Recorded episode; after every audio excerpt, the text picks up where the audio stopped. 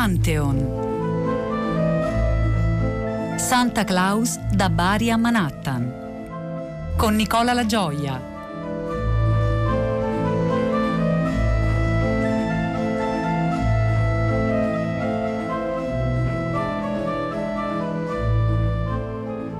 Buonasera, un saluto da Nicola La Gioia, benvenuti a Pantheon. Siamo alla mm, seconda puntata della nostra piccola serie dedicata a, a Babbo Natale. Eh, nella prima puntata avevamo raccontato di come la Coca-Cola arruolò all'inizio del Novecento Babbo Natale per una fortunata campagna pubblicitaria. Oggi cominciamo ricordando un fatto di cronaca capace di introdurci bene eh, all'argomento. Siamo in Francia nell'inverno del dopoguerra. Les jours de repassage dans la maison qui dort, la bonne n'est pas sage, mais on la garde encore. On l'a trouvée hier soir derrière la porte de bois, avec une passoire se donnant de la joie. La barbe de grand-père a tout remis en ordre mais la bonne en colère a bien failli le mordre. Il pleut sur les ardoises, il pleut sur la basse-cour, il pleut sur les framboises, il pleut sur mon amour. La revanche des orages a fait de la maison un tendre paysage pour les petits garçons qui brûle d'impatience deux jours avant Noël et sans aucune méfiance accepte tout pêle-mêle. La ville, la mort, les squares et les trains électriques, les larmes dans les gares, guignols et les coups de trique, les becs d'acétylène aux enfants assistés et le sourire d'Hélène par un beau soir d'été. Donnez-moi quatre planches pour me faire un cercueil. Il est tombé de la branche, le gentil écureuil. Je n'ai pas aimé ma mère, je n'ai pas aimé mon sort, je n'ai pas aimé la guerre n'ai pas aimé la mort. Je n'ai jamais su dire pourquoi j'étais distrait. Je n'ai pas su sourire à tel ou tel attrait. J'étais seul sur les routes, sans dire ni oui ni non. Mon âme s'est dissoute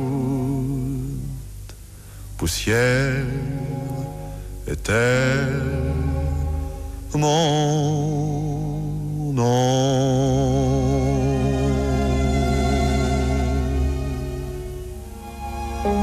È il 24 dicembre del 1951 a Digione, dove sullo sfondo della cattedrale cittadina accade qualcosa che oggi tutti riterremmo ridicola, però già allora sembrò la parodia involontaria dei roghi medievali. 250 bambini vennero, fare, vennero eh, fatti radunare davanti al cancello della chiesa dove un pupazzo di Babbo Natale fu prima impiccato, poi trascinato sul sagrato e qui bruciato pubblicamente come un eretico. Al termine dell'esecuzione venne diffuso un comunicato in cui, tra le altre cose, si diceva che, in rappresentanza di tutte le famiglie cristiane della parrocchia desiderose di lottare contro la menzogna, 250 bambini, raggruppati davanti alla porta principale della cattedrale, hanno bruciato Babbo Natale. Non si è trattato di un evento spettacolare, ma di un atto simbolico. Babbo Natale è stato sacrificato in olocausto. La sua menzogna non risveglia nei bambini, questo è il comunicato che continuava, alcun sentimento religioso e non può considerarsi in alcun caso educativa. Per noi cristiani la festa del Natale è e deve rimanere la ricorrenza che celebra la nascita del Salvatore. Ora, questo episodio è raccontato dal grande antropologo Claude Lévi-Strauss in un libro significativamente intitolato Babbo Natale giustiziato, eh, che è edito in Italia da Sellerio. Che cosa era successo in pratica? Era successo che l'ingresso di Santa Claus in Europa dopo la fine della seconda guerra mondiale fu salutato con sospetto perché eh, sospetta tra 24 e 25 dicembre era la sua coabitazione con una delle figure cristiane per antonomasia, quella di Gesù bambino.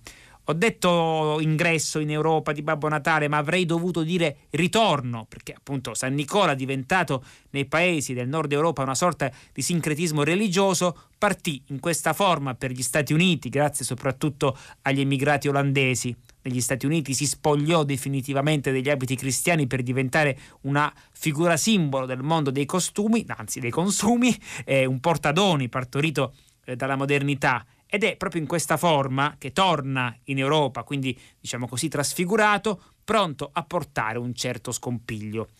Eh, la Chiesa protestante anche si unì una volta tanto alle gerarchie cattoliche tuonando contro questa coabitazione, cioè quella del 25 dicembre, per descrivere la quale si ricorreva, le due chiese ricorrevano alla metafora eh, del cuculo che occupa un nido altrui a scopi usurpativi.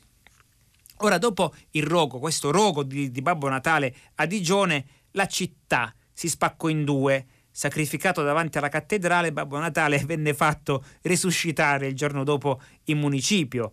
E sembrava in questo modo che Santa Claus potesse diventare lo spartiacque eh, di una battaglia ideologica fra pensiero laico e pensiero religioso. In realtà la Chiesa, scrive sempre Levi Strauss in Babbo Natale giustiziato, non ha torto quando denuncia nella credenza di Babbo Natale il più solido bastione e, e anche uno dei più attivi focolai del paganesimo eh, nell'uomo moderno. Resta però, sempre eh, diceva Levi Strauss, da sapere se l'uomo moderno non possa difendere anch'egli i suoi diritti ad essere pagano.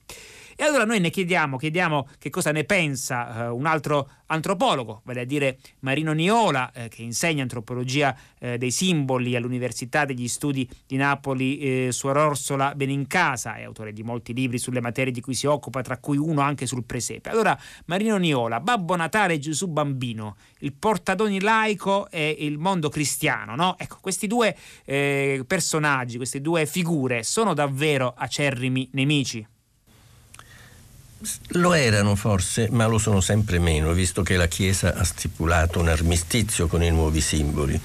E a mettere d'accordo i litiganti è stato il mercato, il benessere crescente, il consumo diffuso e alla portata di tutti, che, che ha finito per sacralizzare l'economia o, se si preferisce, economicizzare il sacro, ma cambiando l'ordine dei fattori il risultato non cambia.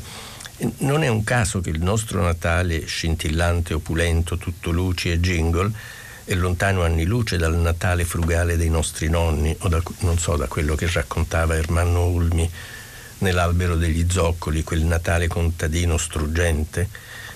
Ma credo che i nostri antenati però sarebbero stati molto felici di potersi consentire un Natale consumistico come il nostro.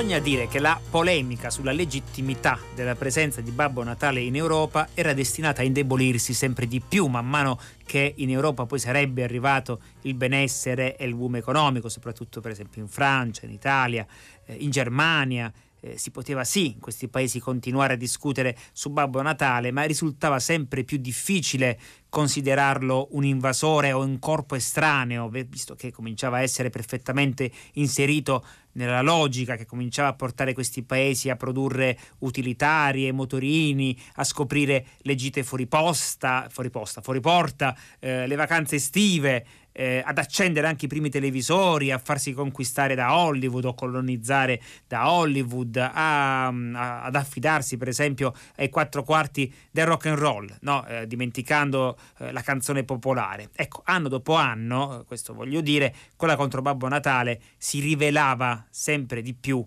una battaglia persa. Quindi da, dallo scontro si passò all'assimilazione. Pensate soltanto che l'Olanda e la Finlandia cercarono per esempio di saltare sul carro del vincitore e rivendicarono per esempio la paternità di Babbo Natale. Eh, del resto delle importanti contaminazioni pagane Babbo Natale ce le ha, perché se è vero che San Nicola è stato il suo progenitore eh, ed è molto importante per la sua eh, formazione, un progenitore ancora più antico lo si può eh, ritrovare appunto nel mondo pagano.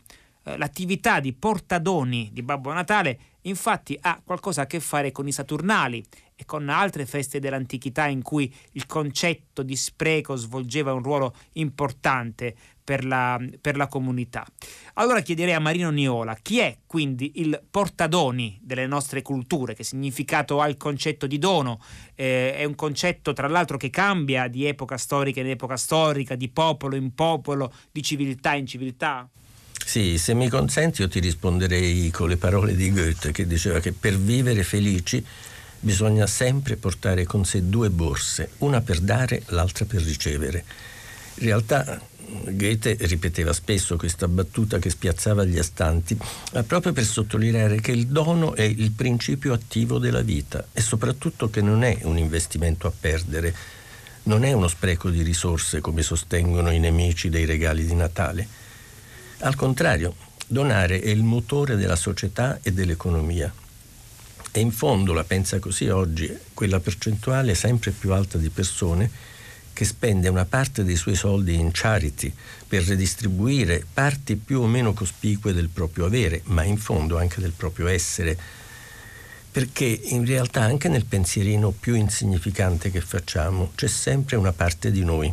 Ed è proprio questa relazione il vero spirito del dono, il surplus di un gesto che apparentemente è privo di utile immediato, ma non è così.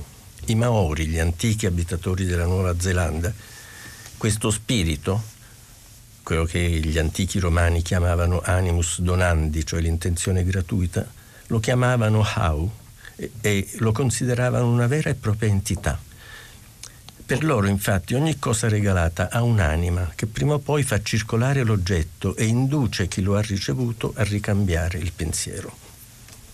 Non per nulla, se ci pensiamo bene, le parole che accompagnano il dono in tutte le lingue hanno a che fare con la solidarietà, la reciprocità, la grazia. E la grazia, come diceva la grande scrittrice Cristina Campo, quella dote che molte persone hanno di natura e altre si sforzano di imparare, è la materia prima della grazia con la maiuscola, quella intesa come regalo divino. E forse non è un caso che in molte religioni all'origine di tutto ci sia un dono fatto al Dio e, e che il Dio ricambia. Allora, alla base di tutto quello che noi chiamiamo scambio ci sarebbero dunque una sorta di mente e cuore plurali che facendo circolare le cose tengono insieme le persone, mettendo d'accordo essere e benessere.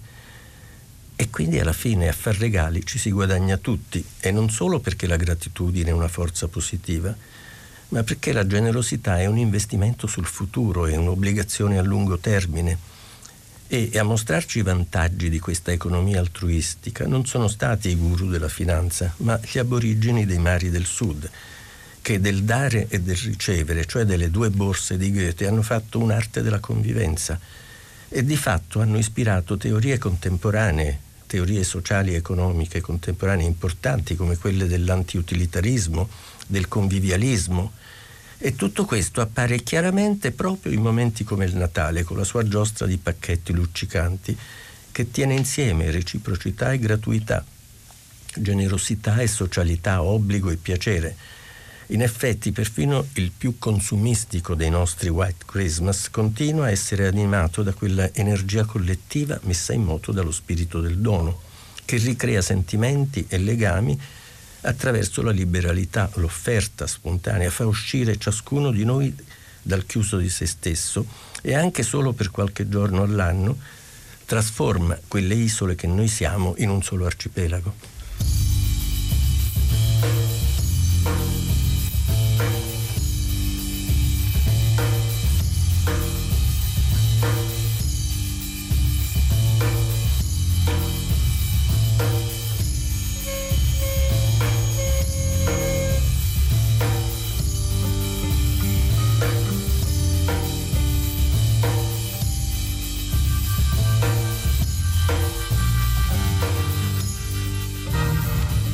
Leggiamo da Cestello per Natale di Massimo Bontempelli.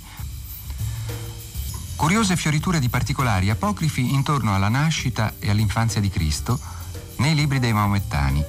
Gli arabi credevano che in ogni statua dimorasse un diavolo e narrano che quando nacque Gesù tutte le statue per reverenza chinarono la testa. Allora i diavoli che v'erano dentro, spaventati, fuggirono. Da quel tempo ogni statua è inanimata. Una posteriore leggenda europea dice che all'atto della nascita del Salvatore a Roma cadde in pezzi la statua di Romolo e poco di poi tutte le altre statue in tutti i luoghi più lontani. La leggenda araba fa parlare Gesù ancora in fasce.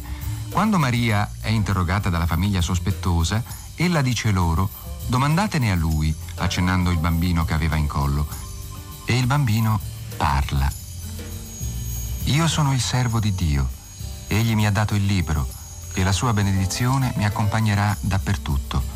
Egli mi ha raccomandato di essere rispettoso verso mia madre.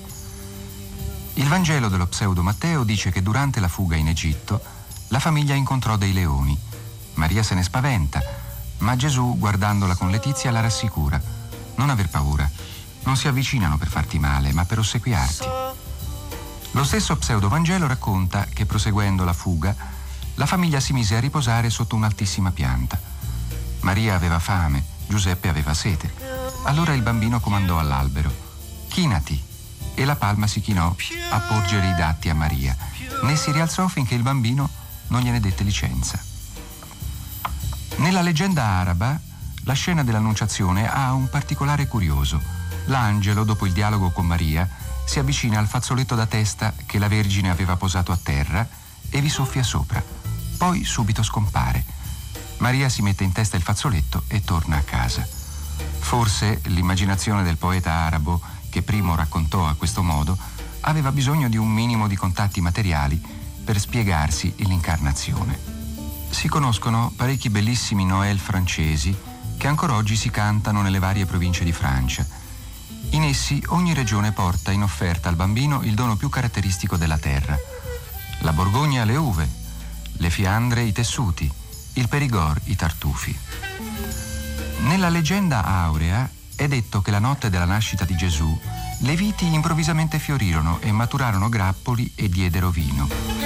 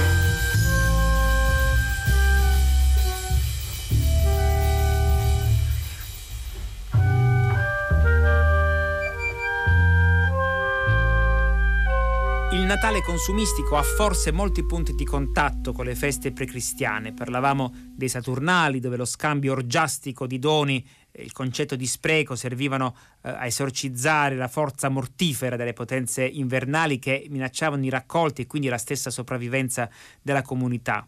Un altro esempio eh, che viene in mente con facilità è quello di Halloween, la festa di ogni santi, nel corso della quale i bambini travestiti da spiriti dei morti girano di casa in casa ricevendo dai vivi adulti i piccoli doni simbolici che serviranno a rispedire metaforicamente le loro rappresentazioni nell'oltretomba almeno per un altro anno. I bambini infatti sono considerati da questo punto di vista come dei tramiti fra il mondo visibile e quello invisibile.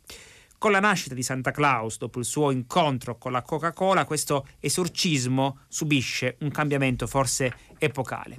Allora chiederei a Marino Niola anche il lavoro di Babbo Natale, in qualche modo, come accadeva nelle feste pagane, come accadeva e accade nel mondo cristiano, ha in fondo a che fare con il rapporto tra visibile e invisibile, fra vivi e morti, fra reale e soprannaturale, e in particolare nel nostro mondo moderno, forse dovremmo dire dopo moderno, il suo lavoro, il lavoro di Babbo Natale, ha a che fare con quella che, forza, che forse è una delle nostre occupazioni più frequenti, vale a dire la rimozione del pensiero della morte? Assolutamente sì, ha a che fare con tutto questo, perché ci fa giocare con la morte, giocando con la morte la si gioca o fuori di metafora, rappresentarla ritualmente è un modo per esorcizzare la paura per trasformare quell'ignoto che tanto ci spaventa in maschere familiari come Babbo Natale o altri omologhi, portatori di doni e dispensatori di premi e castighi, cioè quel bilancio consuntivo tanto temuto, che poi non è altro se non il tempo che corre irreversibilmente, viene trasformato in feste come Natale e con figure come Babbo Natale in un tempo circolare, di cui il ritorno di questi esseri è proprio il simbolo, e cioè il tempo del calendario, il tempo della festa, quello segnato dal corso e dal ricorso degli astri, dall'eterno ritorno della vita che rinasce nella semina e nei raccolti. Così da una parte c'è l'immagine che ci spaventa, quella del tempus fugit, quella che tradizionalmente veniva rappresentata come un vecchio con la falce, il tempo divoratore, il mobile ordigno di dentate rote, no?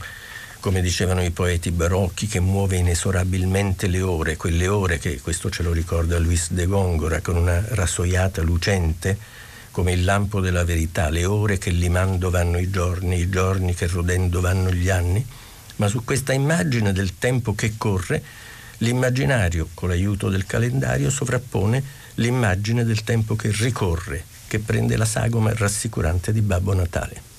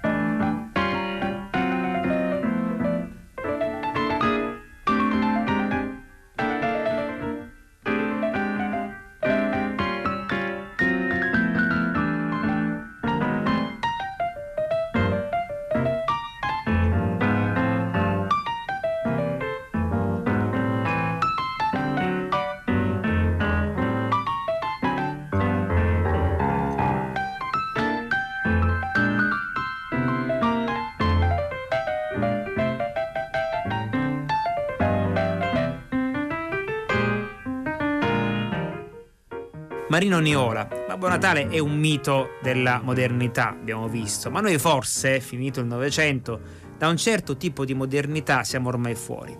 E allora se dovessimo provare a fare una scommessa, quali potrebbero essere le incarnazioni future di Babbo Natale? Beh, intanto speriamo che non diventi un robot portadoni. Eh, scherzi a parte, ci sarà in realtà, c'è e ci sarà sempre bisogno di figure come Babbo Natale. E ci sarà bisogno di tutto questo finché il rapporto fra le generazioni non andrà in un testa-coda completo. Ci sarà sempre qualcuno che fa da iniziatore alle generazioni successive e che quindi si assume il compito di mettersi la maschera di Babbo Natale. E non è un caso che eh, il mondo della pubblicità di lui non è più riuscito a fare a meno, probabilmente perché è, è, anche la faccia buona del capitalismo, è il nonno che addomestica gli spiriti animali del mercato. Grazie Marino Niola, abbiamo parlato di Babbo Natale, del suo incontro con la Coca-Cola e della sua difficile coabitazione con Gesù Bambino. Nella prossima puntata eh, ci occuperemo, andremo indietro nel tempo e ci occuperemo invece di San Nicola. Questo è Pantheon, un programma di Federica Barozzi, Diego Marras, Lorenzo Pavolini. Vi ricordo che le puntate possono essere riascoltate in podcast. Un saluto da Nicola La Gioia.